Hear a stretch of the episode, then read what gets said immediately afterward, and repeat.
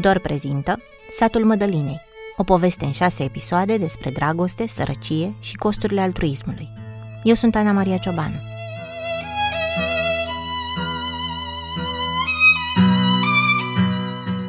Tu ești mamă de copii? Nu există să, să nu știi. Există să nu vrei să știi. Lupul schimbă părul, dar mi-am ocupat. Sunt prea obișnuit cu oameni de genul tău ca să te cred.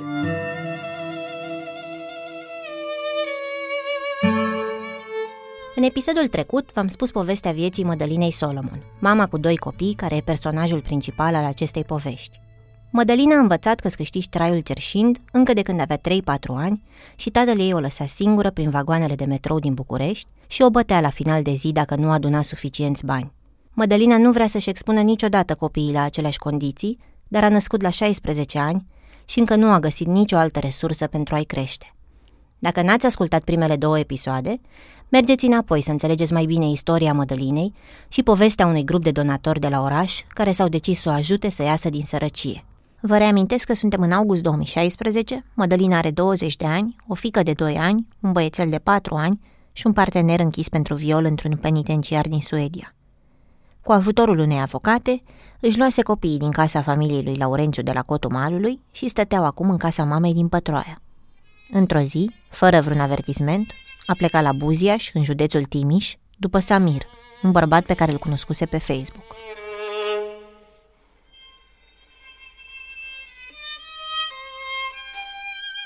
Pe Maria și pe Iani i-a lăsat în grija mamei ei, doar că, imediat ce au aflat de plecarea Mădălinei, socrii au anunțat serviciul de asistență socială și au venit și i-au luat.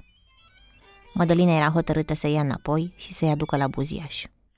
Dacă mă angajez, poate că o să mai fac și celelalte clase, dacă vrea Dumnezeu și o să fie bine. Vestea noii mutări a Mădălinei nu i-a mai cutremurat pe donator la fel ca plecarea în Franța sau ca fuga de la socrii la mamă. Era trist, era de neînțeles, era frustrant că după toată lupta avocatei Clara de a aduce copiii aproape, acum erau din nou separați de mamă. Mirela Oprea, femeia care a mobilizat peste 100 de oameni să-i construiască o casă, se simțea depășită. Tot ce reușise satul Mădălinei în doi ani părea în zadar.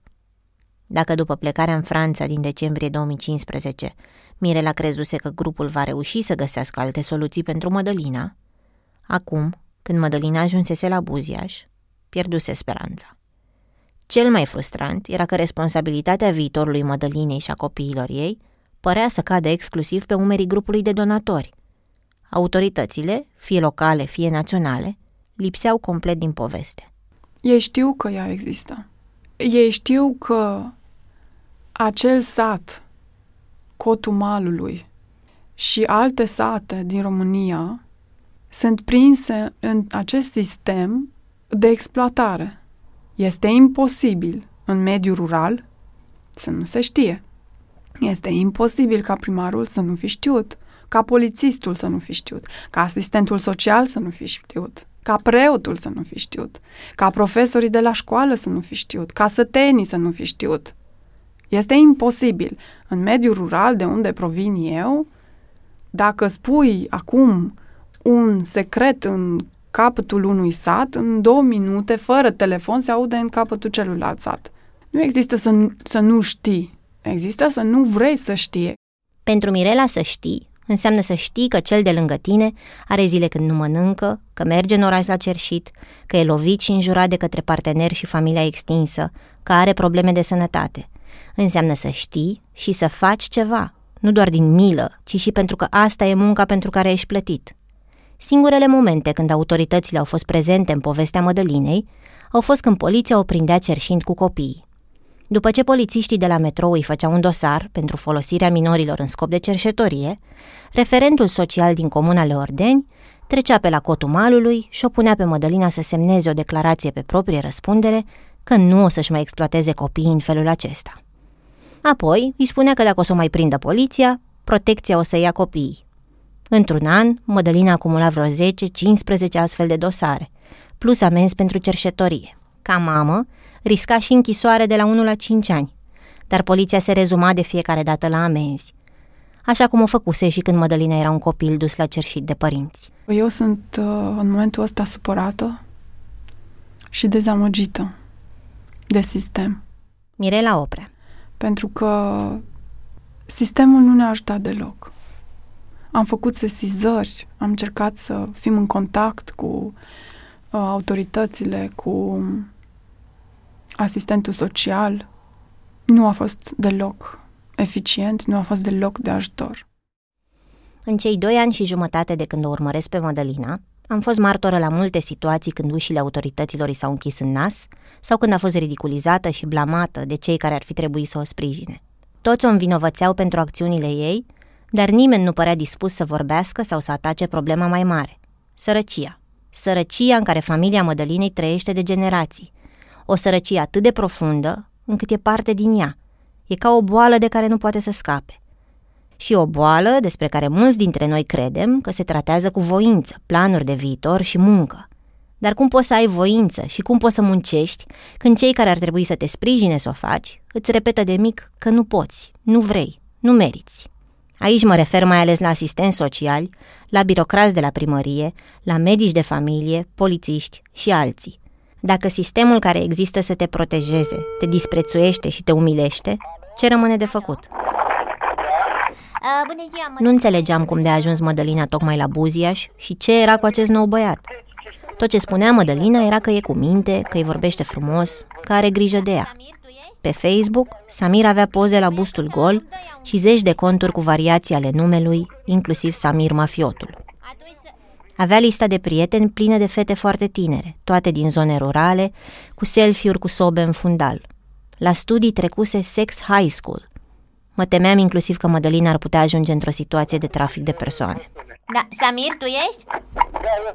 Bine. Uneori schimbam seara mesaje de pe Facebook-ul lui Samir, căci Mădălina nu mai avea telefon. Am văzut că mi-a trimis dumneavoastră o poză cu Ianu și Maria pe Messenger. Dacă mai aveți așa poze cu copii, Vrei să-ți trimit? mi le trimiteți, da. La o săptămână de când fugise la Buziaș, Mădălina a venit cu Samir să ceară sprijinul poliției și asistentului social de la Crânguri, comuna mamei ei, și de la Leordeni, comuna de care aparține Cotumalului. Banii de tren dus întors, 500 de lei, au venit de la donatori. I-am așteptat la șapte dimineața în gara de nord împreună cu Livia Rădăcină, studenta la asistență socială pe care ați cunoscut-o în primul episod. Era singura din grup care își luase liber de la job ca să o întâmpine pe Mădălina și era hotărâtă să-i prezinte din nou varianta centrului maternal în care să stea cu copiii.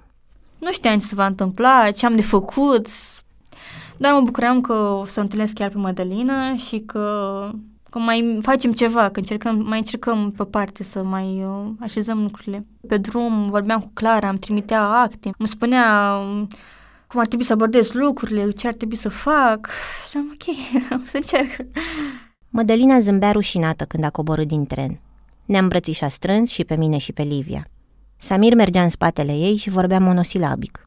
Am aflat despre el doar că s-a lăsat de școală prin clasa a doua, că are 10 frați și că muncește cu ziua prin Buziaș. Pe drumul spre primăria Crângurile, am încercat să aflăm de ce plecase Mădălina fără copii. Prima dată n-am vrut să iau copii cu mine, mi-a fost teamă, am zis să nu pățească ceva. Am zis, mă duc eu două, trei zile, văd ce se întâmplă, cum e acolo, dacă sunt convins sau nu.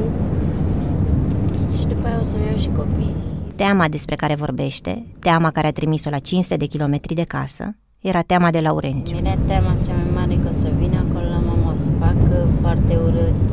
Adică știam de ce e în stare. Și, nu știu, căutam un loc așa unde să plec, undeva cât mai departe, să... Nu știu, să nu mai știu nimic.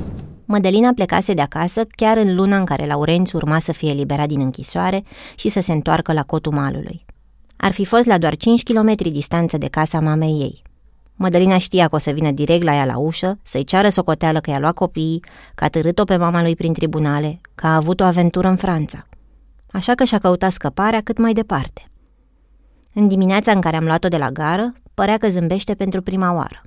Spunea că o iubește pe mama lui Samir mai mult ca pe mama ei, că femeia i-a dat și sandalele ei din picioare, că e o familie de pocăiți, că nu beau, nu fumează și toți frații lui Samir sunt cu minți și îi vorbesc frumos. Au văzut-o că plânge de dorul copiilor și i-au spus să-i aducă acolo, să nu mai sufere.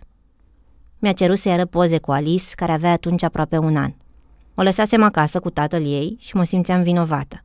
Trimiteam mesaje pisăloage pe WhatsApp, deși se descurcau bine mersi și fără mine. Am mâncat, dă fructe la 10 jumate. A dormit? E supărată? Mădălina m-a întrebat dacă mai am în telefon poze cu copiii ei și am arătat tot ce aveam de când îi cunoscusem. Credeți că o să-mi dea? M-a întrebat privind o fotografie cu ea, Iani și Maria de cu trei săptămâni în urmă, când Clara îi câștigase în instanță și îi luase cu poliția de la socri. Nu văd de ce nu, am răspuns. Avea un ordin de protecție împotriva socrilor. Lipsise doar o săptămână, iar tatăl copiilor era un recidivist condamnat pentru viol. Însă nici eu, nici Livia nu eram pregătite pentru ce a urmat la întâlnirea cu autoritățile. Deci copiii ăia, tu ai lăsat uh, copilul ăla în halul ăla, cu biberonul ăla, cu mizeria aia? Tu ești mamă de copii? Păi, dar puțin.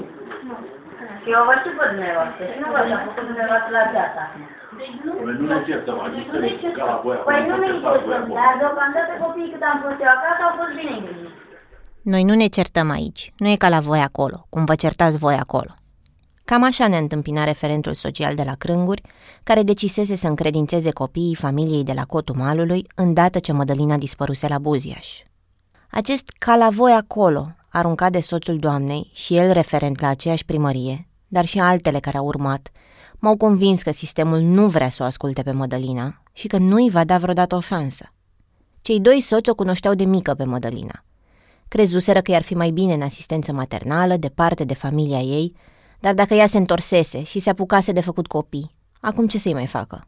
Doamna ne-a arătat o hârtie în care mama Mădălinei semnase că nu are condiții de creștere pentru Iani și Maria și că e de acord ca ei să fie încredințați unui frate de lui Laurențiu până la întoarcerea părinților.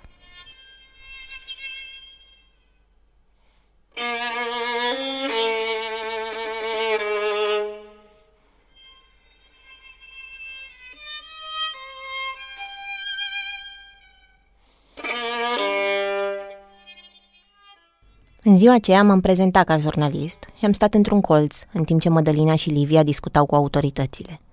Ocazional am înregistrat cu telefonul pentru acuratețea citatelor, căci pe atunci nu știam ce formă va lua povestea. Folosesc în acest episod câteva fragmente de atunci, doar ca să vă fie mai ușor să înțelegeți raportul de forțe.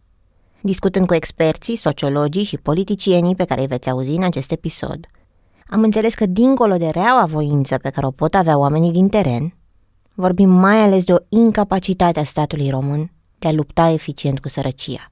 Autoritățile, după cum veți auzi, au de obicei întrebări și prejudecăți, mai rar soluții. Este stilul tău să pleci. Așa ai fost, așa vei fi. Lupul schimbă părul, dar n-am obat. Sunt prea obișnuit cu oameni de genul tău ca să te crezi. Cam așa suna vocea poliției. Livia era șocată, iar Mădălina tăcea cu privirea în podea. Spera că după toată morala, polițistul se va îndupleca și îi va aduce copiii. O ascultați pe Livia. Toți o tratau pe Madalina prin prisma unor prejudecăți pe care nu cred că le aveau doar cu privire la ea, dar uh, cu privire la um, oamenii de etnie romă sau oamenii vulnerabili uh, în general. O judecau și o învinuiau pentru anumite lucruri pe care nu înțelegea nimeni de ce le-a făcut. La primărie, cei doi referenți sociali i-au spus Liviei că se agită degeaba, că ei înțeleg că doamnele astea de la București sunt bine intenționate și vor să ajute, dar că nu vor reuși nimic. E prea târziu. Mădălina nu se mai schimbă, i-au spus. Așa e ea, cu ochii după bărbați, interesată de copii doar ca să-i poată exploata. Și nu era Mădălina vreun caz special. Așa e mai toată comuna. Nu știu decât să ceară ajutoare și să le umple fișetele cu dosare de cerșetorie. Mergeți la primărie la Leorden, după ce așa se vădea copiii. Dar eu v-am spus la mine pe raza teritoriului, dacă ea nu să lângă copii, copiii aceia sunt luați la protecție. În ziua aceea am pendulat vreo patru ore pe o rază de 5 km între județele Argeș și Dâmbovița. Am fost ba la poliție, ba la primărie. Ba am așteptat câte 40 de minute microbuzele, ba ne-am rugat de localnici să ne ia la ocazii la suprapreț. 25-30 de lei pentru drumuri de 10 minute. Imaginați-vă că ăsta ar fi contextul în care ar trebui să interacționați cu autoritățile și că nu aveți nici mașină, nici bani de transport, nici același vocabular birocratic ca interlocutorii voștri. Interlocutori care au putere de decizie asupra vieții voastre și a copiilor voștri. Ce să duci ia să ai o maică ta vă plimbă, vă face ce bine e la mine și copiii ăștia o să fie total debusolați de dezorientați, sincer. La poliție la Leordeni, Mădălina a mai aflat ceva. Laurențiu ajunsese acasă din Suedia cu o noapte în urmă. Era cu copiii, în casa cea nouă de la Cotumalului. De cum a auzit asta, Mădălina s-a speriat și din acel moment a început să se uite constant în jur, să se gândească cum l-ar putea ascunde pe Samir și cum să plece mai repede. Adevărul e că nici poliția, nici asistența socială nu puteau trece peste dreptul lui Laurențiu de a fi lângă copiii lui. Da, exista un ordin de protecție care fusese încălcat, dar era împotriva părinților lui Laurențiu, nu împotriva lui. Dacă Mădălina ar fi ajuns cu o zi mai devreme, spuneau polițiștii, i-ar fi adus copiii. Așa, n-avea decât să se judece și să stabilească instanța cu era custodia. La sfârșitul zilei, Mădălina a plecat cu Samir înapoi la Buziaș, resemnată. Spunea că o să-și caute de lucru, că o să încerce să le trimită copiilor jucării și hăinuțe și poate într-o zi vor înțelege că ea nu a vrut să-i părăsească.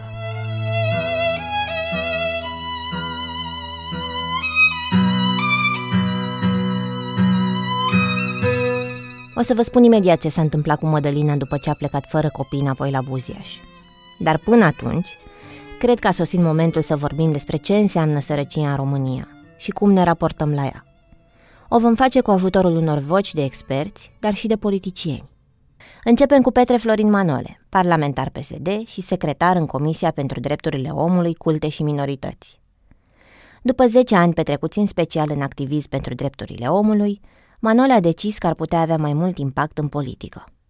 Are 33 de ani și e genul de om care în perioada protestelor din februarie 2017 și-a început discursul la un eveniment spunând ce ar trebui să spună un pesedist în perioada asta. Probabil că bau. Am vrut să vorbesc cu el pentru că e unul dintre puținii politicieni care includ echitatea socială în discursul lor public. Lipsa unor măsuri eficiente de combatere a sărăciei ține foarte mult de mentalitatea românească, spune Manole.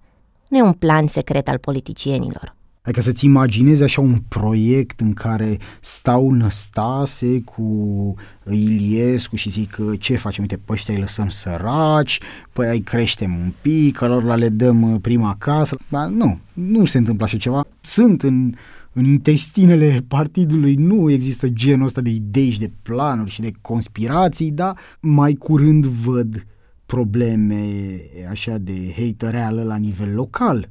Un primar care pesedist fiind sau liberal sau orice, zice nu fac pentru ăia și nu vreau să fac pentru că vreau să fac pentru mine sau vreau să fac pentru strada mea sau așa mai departe. Am avut uh, cazuri de evacuări forțate și la primării PSD și în primării PNL și nu... De fapt, problema majoră nu este că ar exista un proiect antisăraci. Problema majoră este că nu există niciun proiect pro. Și, de fapt, Uh, ceea ce se întâmplă și ceea ce cred că este cea mai mare problemă pentru subiectul ăsta este ignoranța cu care este tratat de către autorități. Nu uh, uh, proiectul de a, de, a, de a ține pe aia săraci acolo. Pe scurt, diagnosticul lui Manole sună așa.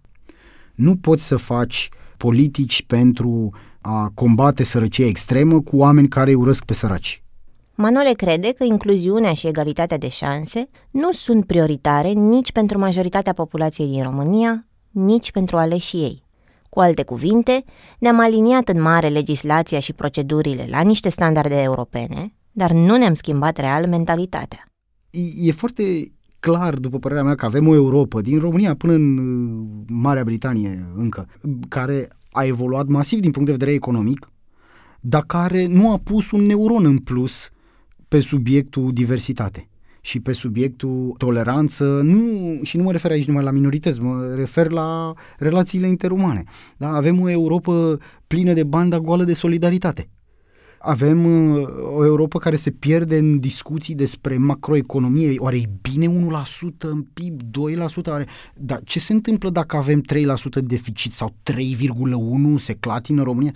Asta niște discuții eh, ridicole când ai 40% eh, între copii în risc de sărăcie.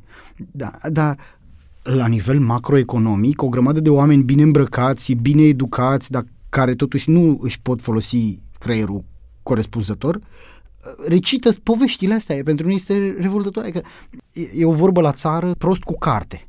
Da? că de fapt, nu înțelegi viața, nu înțelegi nimic opinia mea este că degeaba o să avem uh, cei mai deștepți ingineri de pe planetă dacă ei sunt misogini și se comportă ca atare cu soțiile lor, de exemplu, degeaba avem uh, medici geniali care sunt rasiști și refuză să trateze, de exemplu, pacienți de etnie romă, degeaba avem, uh, nu știu, chimiști spectaculoși care fac bombe ca să-i omoare pe alții și așa mai departe. Adică, da, avem o Românie mult mai prosperă acum. Avem o Românie în care nivelul de trai a crescut foarte mult în ultimii 27 de ani. Avem oameni care merg cu mașini mai bune, care mănâncă mâncare mai bună. Deci avem niște indicatori de genul ăsta de progres, dar în realitate eu cred că în plan social lucrurile s-au stricat sau au, sunt în regres. Regresul despre care vorbește Manole e ușor de observat în prăpastia care s-a căscat în societate. România este printre cele mai inegalitare societăți dintre statele membre ale Uniunii Europene. Media UE este de 5,2%, adică cei mai bogați 20% câștigă de 5 ori mai mult decât cei mai săraci 20%. În 2011, în România cei mai bogați 20% câștigau de 6,2 ori mai bine. În 2015, raportul a crescut deja la 8,3, pentru cei mai săraci 10% dintre români, cum e și Mădălina, e chiar mai rău. În ultimii 10 ani, aceștia nu și-au crescut veniturile decât cu 28%, de la 556 de euro cât câștigau în 2007 la 780 de euro pe an astăzi. Pe an, ați auzit corect, 3500 de lei, adică puțin peste 3 salarii minime pe economie. Pentru unii români, nu s-a schimbat aproape nimic. În timp ce noi ne ridicăm, cei mai săraci rămân pe loc. Și totuși, avem falsa senzație că e vina săracilor că România e mereu la coada Europei, că suntem o țară de oameni leneși, că dacă nu am plătit enorm pentru a-i susține, am duce-o mai bine. Bună seara și bun găsit la știri, iată care sunt principalele evenimente ale zilei. Unii au stat la căldură, alții au dat la zăpadă în Târgoviște. Printre cei care au rămas acasă se numără și această femeie de 54 de ani. Susține că suferă de mai multe afecțiuni și frisoane, care îi taie cheful de muncă. Îmbuzeală la bursele locurilor de muncă organizate la Iași Circulă peste tot o serie de mituri despre săracii României. Le auzim în media, în pauzele de la birou, la ieșirile cu prietenii. Am rugat-o pe Victoria Stoiciu să demonteze câteva dintre ele. Victoria s-a născut în Republica Moldova și e de 19 ani în România. Activează în zona de politici sociale și politici pe piața muncii și astăzi e coordonator de proiecte la Fundația Friedrich Ebert România, care organizează stadii de formare și studii științifice pe teme de politici publice, muncă și dialog social. În iulie 2017, Victoria a scris un articol în Republica.ro despre relația noastră cu aceste mituri, despre putorile care nu vor să muncească. Preocuparea mea pentru această zonă socială și pentru cei care sunt mai puțin uh, favorizați de către soartă vine și dintr-o experiență personală, pentru că nici eu nu am pornit de, de foarte sus, nu vin dintr-o familie uh, foarte înstărită. Din contra, ne-a lovit foarte rău criza de după prăbușirea Uniunii Sovietice, uh, devalorizarea monedei uh, și au fost ani foarte, foarte grei în care am trăit pe propria piele experiența de copil, uh, elev, dintr-o familie în care părinții nu-și primeau timp de 4-5 luni salariile, iar când veneau adesea veneau sub formă de produse alimentare, dar foarte monotone, adică ți se dădeau 10 kg de unt și 3 kg de carne. Unul dintre miturile cel mai bine consolidate în mentalul colectiv este acela că suntem o țară de asistați social, că statul cheltuie enorm ca să susțină milioane de români care nu vor să muncească.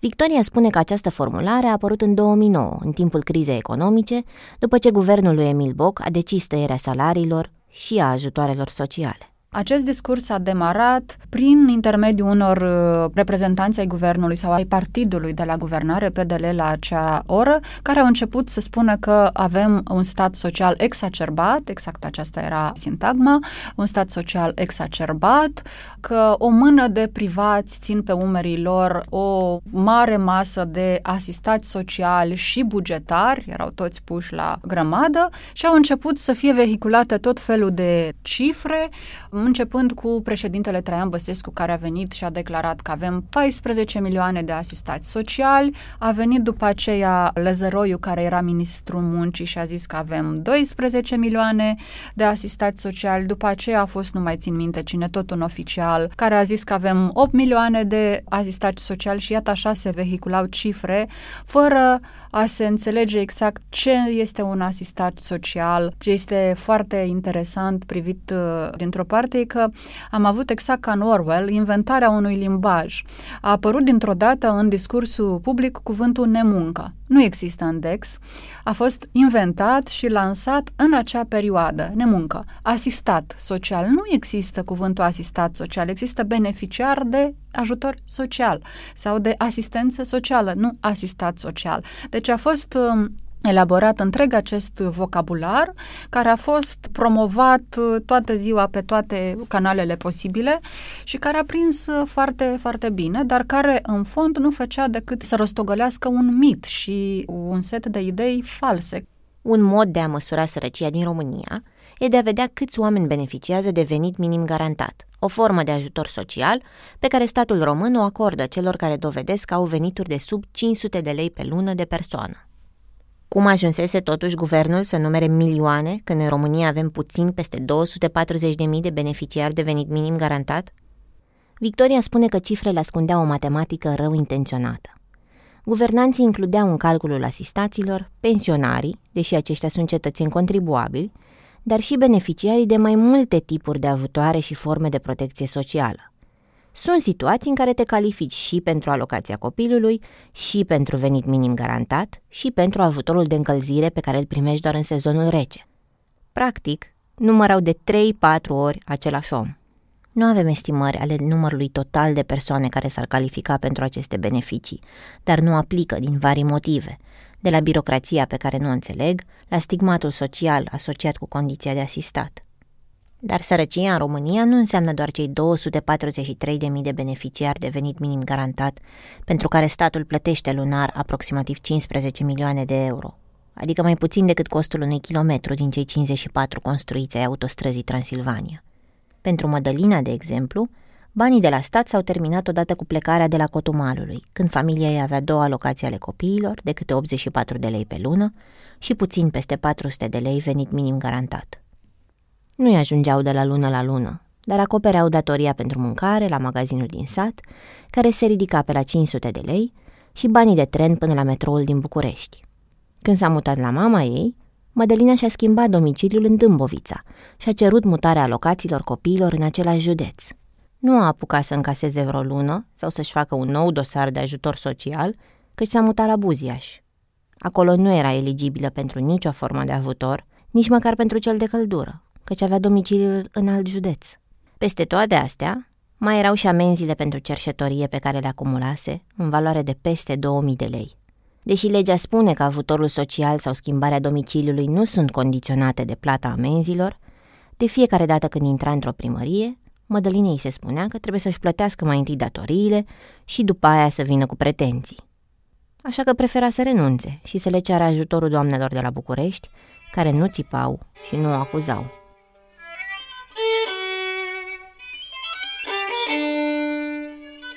Așadar, avem o mulțime de convingeri despre sărăcia din România, despre mentalitatea celor săraci și despre dependența lor de ajutoarele sociale, dar suntem, de fapt, departe de a înțelege profunzimea sărăciei persistente în care trăiesc milioane de români, nu doar câteva sute de mii de beneficiari de ajutoare. În plus, nu știm dacă ajutoarele sociale ajung într-adevăr la cei mai săraci dintre români, la cei ca Mădălina și familia ei, care în ultimii 20 de ani nu și-au schimbat aproape deloc nivelul de trai. Vedem că, de fapt, bulgarii au făcut progrese mult mai mari decât noi în combaterea sărăciei. Victoria Stoiciu cei mai săraci 10% din bulgari aveau în 2007, în momentul în care am intrat în Uniunea Europeană, venituri comparabile cu cele ale românilor. Era pe la 450 spre 500 de euro pe an pe care îi câștigau cei mai săraci 10% din români și cei mai săraci 10% din bulgari. La aproape 10 ani după, mai exact în 2015, sunt în ultimile date, vedem că veniturile celor mai săraci, 10% din bulgari, s-au triplat. Au ajuns pe la 1500 aproape, ori veniturile celor mai săraci dintre români au crescut pe la aproape 700, 650 de euro. În ciuda cifrelor, persistă ideea că săracii nu vor să muncească. Petre Florin Manole este istoric la bază, așa că l-am întrebat cu ce altă perioadă ar compara mentalitatea de astăzi. Ce se întâmplă în și după criza economică, cu ce s-a întâmplat după Marea Ciumă în epoca medievală din uh, vestul Europei.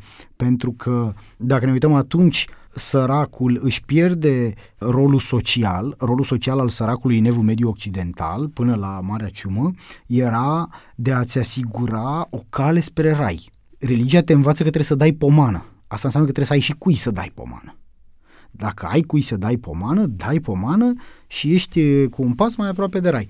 Ei bine, acum, după Marea Ciumă, erau prea mulți săraci, fenomenul era excesiv pentru cât putea să suporte societatea, săracii devin o povară. Cred că în societatea noastră, la fel, se întâmplă în, respectând proporțiile și în alt context, cred că este sărăcia atât de mare încât săracii sunt priviți ca un pericol și ca o povară, chiar de către un popor care teoretic crede despre el, eronat, că este creștin. Pentru că uh, numai o atitudine creștinească nu e asta. Dincolo de mituri, Sărăcia României e extrem de reală. E un lucru pe care îl repetă deseori și sociologul Daniel Sandu. Mare parte din munca lui înseamnă a pune împreună datele pe care le avem despre sărăcie cu politicile publice și a traduce, inclusiv pentru autorități, ce ne spun de fapt cifrele. Cam 40% din populația României este și a fost întotdeauna într-o situație pe care noi, având un serviciu, locuind în București, într-un oraș mare, cu educație, cu toate beneficiile pe care le avem în ziua de astăzi, i-am considerat teribil, teribil de săraci. Statistic, sărăcia prezentului arată cam așa. Peste 7 milioane dintre români, adică 40% din populație, suferă de deprivare materială, adică nu-și permit 6 din următoarele 9 lucruri să-și plătească chiria, ipoteca sau utilitățile lunare, să-și încălțească casa, să aibă televizor, mașină de spălat, mașină, telefon, să plece într-o vacanță pe an, să facă față unor cheltuieli neașteptate, să mănânce carne sau alte proteine în mod regulat. Aproape 25% din populație nu își permite nici măcar patru din acești nouă indicatori, adică suferă de deprivare materială severă. Mădălina și familia ei s-au născut și au trăit mai mereu în această categorie. Iar când vine vorba de copii, 33% dintre copiii români sub 6 ani cresc în sărăcie severă. Dar nu deprivarea materială e cea care te blochează de fapt, crede Sandu. Sau nu doar ea. Dacă ar fi așa, salvarea Mădălinei ar fi floare la ureche pentru cineva dispus să-i doneze constant o sumă de bani sau să o angajeze conform principiului că munca e cea mai bună formă de protecție socială. Pentru foarte mulți oameni, sărăcia materială este doar jumătate din poveste. Noi ne-am învățat să ne uităm la sărăcia materială ca fiind principalul criteriu de sărăcie, dar există și o alt fel de sărăcie, care este, dacă vreți, psihică. Și asta este uh, în momentul în care toate amintirile pe care le ai tu despre interacțiunea cu uh, autorități ale statului sau uh, oameni mari, educați, nu știu cum, uh, sunt de oameni care îți vorbesc în jos și care îți spun ar trebui să faci asta, ar trebui să faci asta, ar trebui să faci asta, tu nu ai, consideri sau simți că nu ai foarte, foarte mult control asupra vieții tale, te simți exclus, te simți marginalizat. Și de aia nu ai niciun fel de, de, de tragere de inimă să muncești și să funcționezi după regulile pe care le simți impuse din exterior. Sandu crede că autoritățile trebuie să cheltuiască mult mai mult ca să aibă un impact în viața celor pe care ar trebui să-i ajute. Constituția mă obligă să am grijă de oamenii care locuiesc la mine în țară. Chiar dacă sunt ultimele uh, ultimele lepre, ultimii oameni nu vor să muncească, nu vor să nimic, eu tot trebuie să le asigur ceva.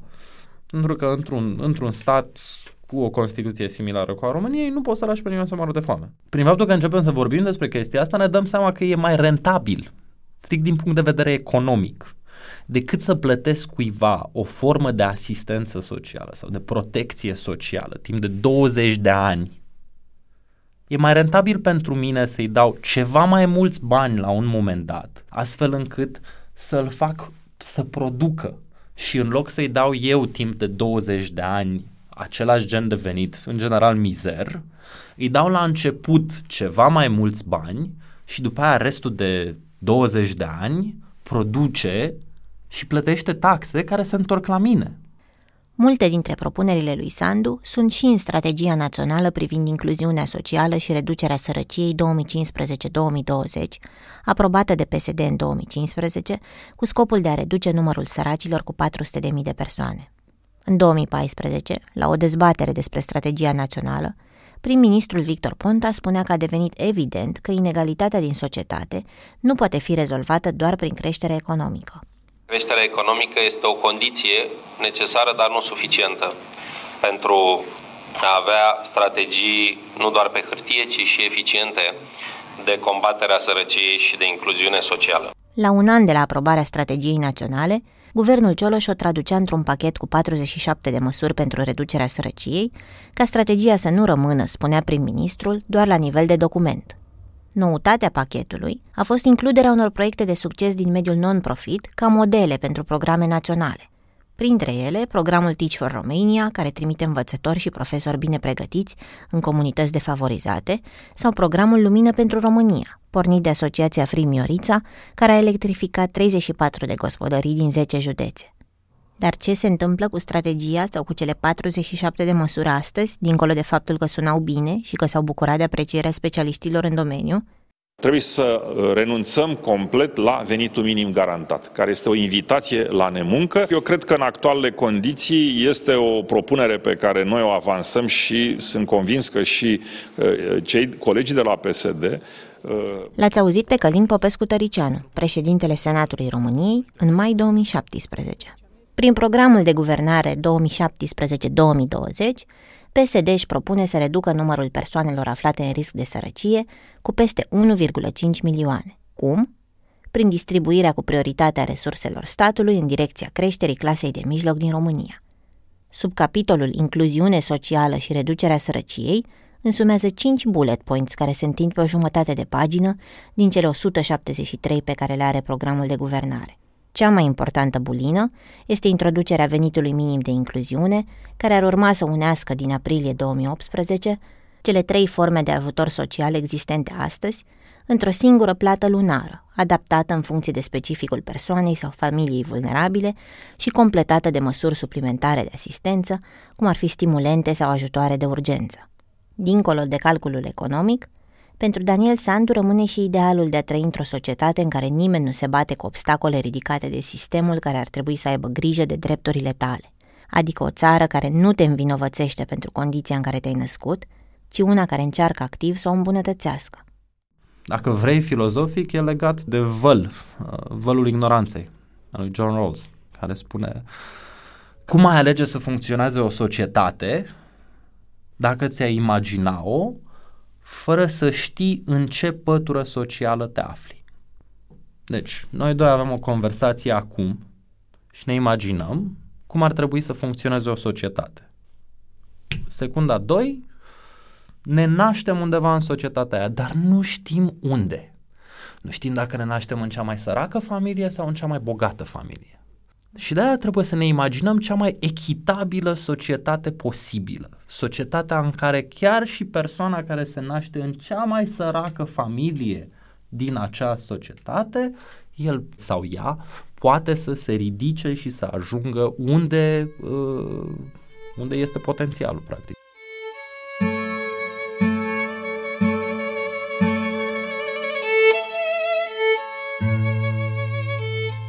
Hai să ne întoarcem acum la Mădălina. La o săptămână după prima ei vizită cu Samir, ne-am dat din nou întâlnire la gară. Venise iar de la Buziaș pentru că aflase de la mama ei că Laurențiu a dat-o la poliție și că ori venea să lămurească situația, ori avea să-și piardă orice drept asupra copiilor.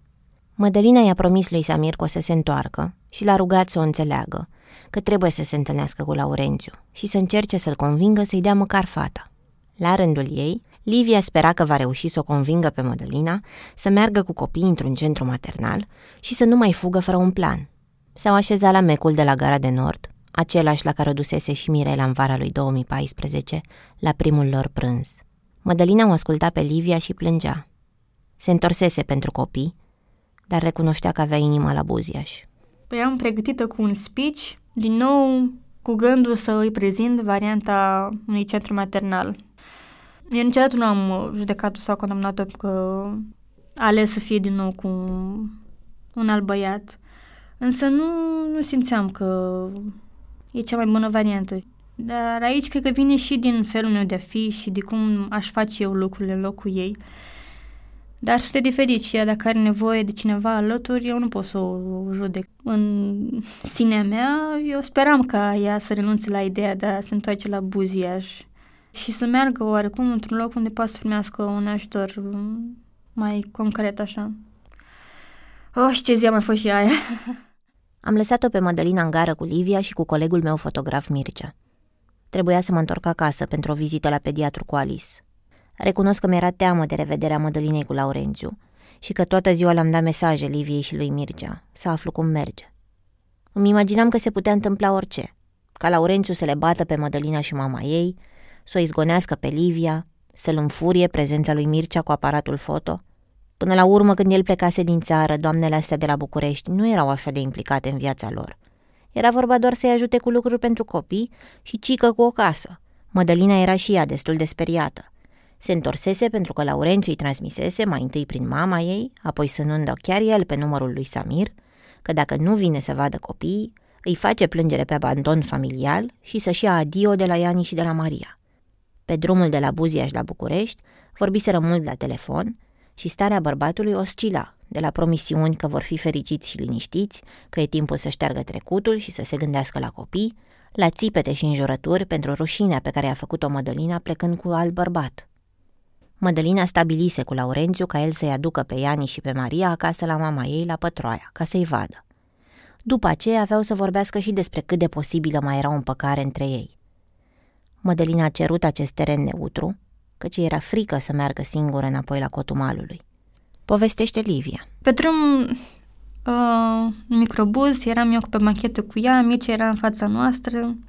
Am mai sunat și mama ei și mai era și copleșită și de mm, vorbele ei și de cum a mai presat și ea.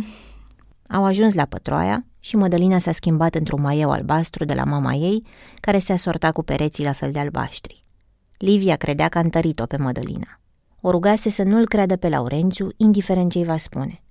A asigurat-o că nu e singură, că satul e alături de ea și că, indiferent ce se va întâmpla, nu o vor părăsi. Și vine Laurențiu fără copii. Madelina a încercat să-l convingă să aducă copiii, la telefon i-a spus să nu vină fără, dar nu a ascultat. Recunosc că eram, eram speriată, pentru că oarecum era de așteptat ca el să fie violent. Era prima lor întâlnire, după un an, jumătate sau mai mult, de când el a plecat în Suedia. Laurențiu venise cu un văr cu mașina să o ia acasă. Nu s-au pupat, nu s-au îmbrățișat. Madelina i-a spus că nu vine, că trebuia să-i aducă pe Iani și pe Maria. Au intrat în casă și a urmat o negociere în care vreme de un sfert de oră au vorbit Laurențiu și mama ei, întrerupți din când în când de Livia. Mama Mădălinei îi cerea lui Laurențiu să dea declarație la poliție că nu o să o bată și nu o să-i scoată ochii cu trecutul. El jura. Mădălina tăcea. Mircea era într-un colț și fotografia.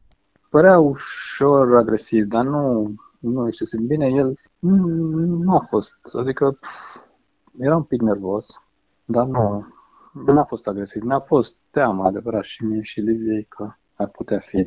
Pentru că l-am rugat, Mircea mi-a înregistrat cu telefonul câteva bucăți de discuție. Da, da sau normal, nu? Că da, și normal. Decât să o iei și să o omori și să Pentru tu te duci la Ea e mama Mădălinei, cea care nu fusese de acord cu relația cu Laurențiu, cea care își văzuse fica pălmuită de el și gonită de acasă și care acum îi propunea împăcarea și încerca să se asigure că povestea nu o să se mai repete. Dacă ești să cu Mădălina să vorbească, nu cred că trebuie să vorbească nimeni în numele ei. Livia încerca să-i dea cuvântul Mădălinei. Iar dacă eu țin la ea și o iubesc așa și am lăsat toate ce am zis, hai să o luăm de la capăt, că avem copii și hai să ne vedem de viața noastră de acum înainte să fim și noi fericiți, să avem și noi rostul nostru cu mare toată lumea și să nu mai ne streseze nimeni, să uităm totul. Iar el e Laurențiu, cel care își pleda cauza și susținea că o iubește pe Mădălina. Mama Mădălinei încerca să se asigure că Laurențiu nu o să fie violent, iar dacă el promite asta, atunci totul putea să se repare. Livia vorbea despre timp pentru gândire și analiză. Laurențiu despre cum o să se ducă la muncă și o să șteargă tot trecutul. Cu ai mei, cu părinții mei, dacă vrea vorbește, dacă nu, nu, nu e obligată să vorbească. Da, să nu se mai bage ei, mai da. ales frații tăi să nu, nu se mai bage Te gândești și te gândești ce mai bine. Și apoi ea va lua o decizie și cei din jurul tău vor trebui să respecte acea decizie. Discuțiile s-au lungit, așa că Livia și Mircea s-au grăbit să prindă ultimul microbuz spre București. I-au lăsat pe Mădălina și Laurențiu în casa mamei ei. Mădălina le-a promis Liviei la plecare că o să se gândească la varianta centrului maternal. Cât Livia era încă pe drum, se gândise, se hotărâse. Decizia era să plece cu Laurențiu înapoi la cotul malului, la copii. După tot dute vinoul, a ales să se întoarcă fix unde spusese că nu mai vrea să fie niciodată. Împăcarea cu Laurențiu era inexplicabilă pentru mulți donatori, dar nu e deloc surprinzătoare pentru cei care studiază fenomenul sărăciei. În 2013, un profesor de economie de la Harvard și un profesor de psihologie de la Princeton au analizat ce se întâmplă cu creierul unei persoane care trăiește în sărăcie severă. A fi sărac, spun ei, nu înseamnă a te lupta doar cu o lipsa banilor, ci și cu o lipsa a resurselor cognitive. Nu vorbim de inteligență aici, cât de stresul de a nu ști ce o să le dai copiilor să mănânce mâine și mai ales de o supraîncărcare a creierului care te împiedică să gândești limpede. Nu poți să-ți imaginezi cum o să curgă viața ta peste un an, nu poți să iei decizii pentru anotimpul următor, să ții minte ce medicamente trebuie să iei, să fii răbdător cu copiii, să dai dovadă de autocontrol. După opt ore de cerșit, fără să mănânci, concentrat doar pe a te feri de autorități sau de alte pericole, apăsat de datoriile pe care le ai la magazinul din sat sau la cămătari, oare o să alegi să cumpere alimentul cel mai ieftin și cel mai sănătos? O să-ți iei medicamentele? O să te speli pe dinți? O să ai o atitudine pozitivă? O să iei deciziile alea strategice despre care știm cu toții că te duc spre o viață mai bună? Când ești sărac, nu există pauză sau ocolișuri. Stresul continuu nu permite exercițiul gândirii pe termen lung cu care noi ceilalți ne-am obișnuit. Sărăcia e ca o taxă asupra capacității de a funcționa.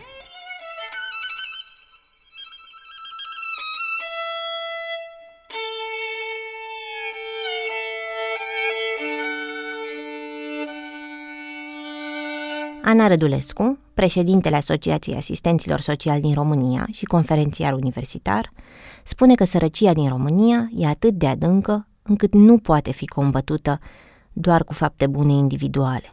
Să-l aduci pe un om din stare de sărăcie într-o stare de funcționalitate socială în care are un loc de muncă, copiii merg la școală, el are o locuință, își plătește întreținerea, telefonul, să aduci un om de acolo din acel punct, în acest punct de funcționalitate, este o întreagă strategie.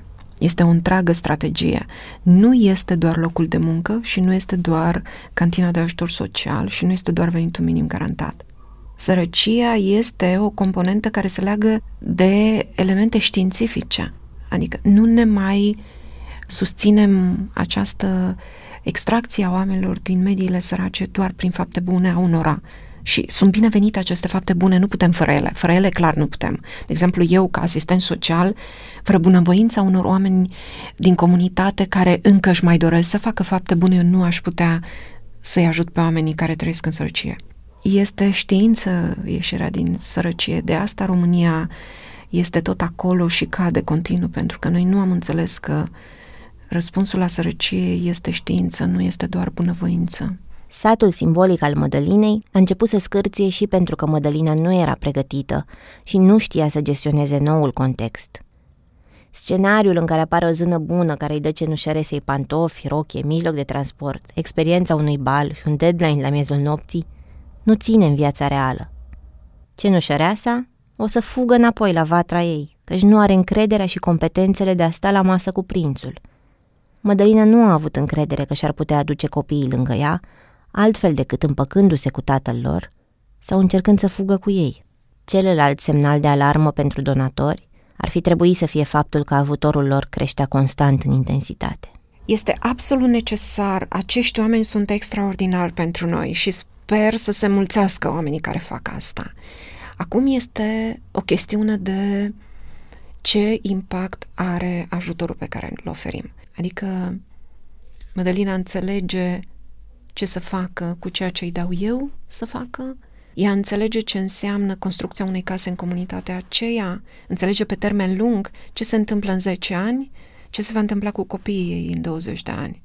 În ce manieră o ajut ca ea să crească și să preia acest proiect, ea să fie cea care conduce un proiect de susținere pentru ea.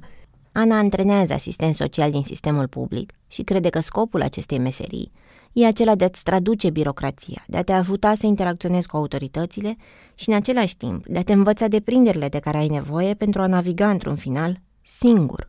Ana a fost consilier la Ministerul Muncii în Guvernul Cioloș pentru pachetul național antisărăcie. Una dintre bucuriile mandatului a fost introducerea legii pentru reducerea risipei alimentelor, cea care permite donarea sau sponsorizarea produselor aflate aproape de termenul de expirare, dar și semnarea unui protocol prin care a devenit posibil ca asistentul social, asistentul medical comunitar și consilierul școlar dintr-o zonă să intervină împreună în viețile celor vulnerabili. Convingerea Anei este că asistența socială nu trebuie să fie o politică de partid, ci o politică de stat și că trăim astăzi o criză a asistenților sociali ca număr și ca pregătire.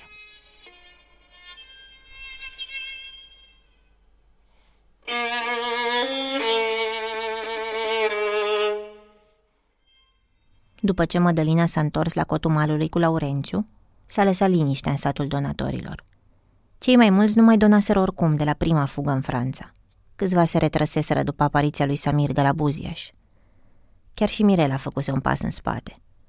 Era gata să o sprijine pe Mădălina dacă apăreau nevoi urgente, dar nu mai era acolo constant. Ina Solomon vorbea zilnic cu Mădălina la telefon, care îi repeta cu doare spatele, că suna la salvare, că are nevoie de un doctor. Ina spunea că e dezamăgită de comentariile unora dintre cei care o condamnau pe Mădălina pentru alegerile făcute. Intră și ieși, dar ia-ți tu lecția ta, adică nu începe să arăți cu degetul spre omul nu te ai făcut o alegere, să ajuți pe cineva. Punct. Nu te-a pus nimeni, știi? Să vii, să donezi, să nu știu, ai făcut-o. Băi, înseamnă că n-ai făcut dintr-o sufletul dacă tu acum te-a pus să zici că, a, păi stai că așa, știi? Și te așteptai, ai dat și te așteptai să, să dea ceva înapoi. Te așteptai ca ea să stea acolo, să fii tu liniștit, că ai dat niște bani și că ai ajutat o familie și că totul este bine, apropo de ce vorbeam noi de efort sustenabil. Știi? Că noi toți zicem, a, gata, am avut cearta asta, acum ne-am certat, ne-am lămurit, gata, dar deci nu ne mai certăm niciodată, e gata, că am suferit prea mult. Nu există, frate, așa ceva, nu există. Vorba lui ăsta, lui, că citeam acum zile trecute, lui Calil Cibran. Când ai deschis ușa, bucuria și tristețea sunt împreună, două surori de mână. Ai deschis ușa, ți-a intrat bucuria pe ușă, tristețea doarme deja la tine în pat. În septembrie 2016, la o săptămână de la împăcarea Mădălinei cu Laurențiu, am fost să vizitez la cotul malului. Voiam să văd cu ochii mei ce s-a întâmplat. Când am ajuns, Iani și Maria nu o scăpau din ochi pe Mădălina și mă priveau suspicioși, aproape temători să nu-l o iau. Cu greu s-au apropiat de cărțile de colorat pe care le adusese în cadou. De la începutul anului, fuseseră despărțiți ba de mamă, ba de bunici, ba unul de celălalt – Acum reapăruse în viața lor un tată pe care îl cunoșteau mai degrabă din poze. Nu era de mirare că se temeau de străini. Eram pregătită să vorbesc cu Laurențiu, să explic cine sunt, de ce am scris despre Mădălina, de ce o urmăresc și acum. Dar Mădălina mi-a spus că el nu vrea să vorbească cu mine. Era acasă la mama lui și aștepta să plec. Am sfârșit prin a vorbi șoptit cu Mădălina despre cum îi era. Mi-a spus la ureche că nu se înțelegea cu Laurențiu. El îi vorbea urât, îi scotea ochii ca umbla cu alții și nici nu muncea, așa cum promisese când negociaseră împăcarea acasă la mama ei. Reușise să-l sune pe Samir când nu era Laurențiu atent și el era dispus să o primească înapoi la Buziaș. O aștepta. Așa că a doua zi avea în plan să plece. Din nou. Și copiii? Am întrebat-o cu ochii la cei doi care stăteau agățați de picioarele ei. O să încerc să iau, mi-a spus. Dar dacă nu reușesc, eu tot plec. După ce am plecat eu de la cotul malului, Mădălina i-a spus lui Laurențiu că are dureri de coloană și că a vorbit cu doamna Ina să se întâlnească a doua zi la spital. A încercat să-l convingă să o lase să ia și copiii cu ea, sau măcar pe unul dintre ei, că vrea doamna să le cumpere câte ceva. Laurențiu nu a fost de acord. Ce-ar fi putut să facă cu copiii acolo dacă cumva o opreau peste noapte la spital? I-a dat 80 de lei, să aibă de tratament dacă va fi nevoie, și telefonul mamei lui, ca să aibă cum să țină legătura. A doua zi dimineață, Mădălina a venit în București, a cerșit ca să mai adune câteva zeci de lei pentru biletul de tren și până pe la trei după amiază a tot vorbit cu Laurențiu la telefon, mințind că așteaptă pe holuri la spital cu doamna Ina. Apoi și-a închis telefonul și dus a fost. În episodul 4 o să aflați cum s-a luptat Mădălina pentru custodia celor doi copii și cum a învățat satul simbolic să paseze greul de la un donator la altul, într-o încercare de conservare a energiei. Satul Mădăline este produs de Dor. Eu sunt Ana Maria Ciobanu. Episoadele au fost editate de Cristian Lupșa. Ani Sandu m-a ajutat la mixaj. Carla Lunguții, Elena Văduva și Miruna Marin au transcris interviuri, au cizelat scripturi și au verificat informații. Tema muzicală a fost creată de compozitoarea Sabina Ulubeanu, violonista Raluca Stratulat și editorul de sunet Dan Alexandru. Tuan Nini a creionat identitatea vizuală a poveștii. Mircea Reșta fotografiază satul Mădălinei de la bun început și a fost un partener de nădejde. Găsiți imaginile lui pe decâtorevistă.ro. Rezumatul ultimei ore vine de la Victoria Stoiciu, care spune următoarele despre sărăcia din România. Este ca o boală genetică, ca o boală ereditară care se transmite și nu se poate, din păcate, nu se poate, e, e și genetică, dar e și contagioasă.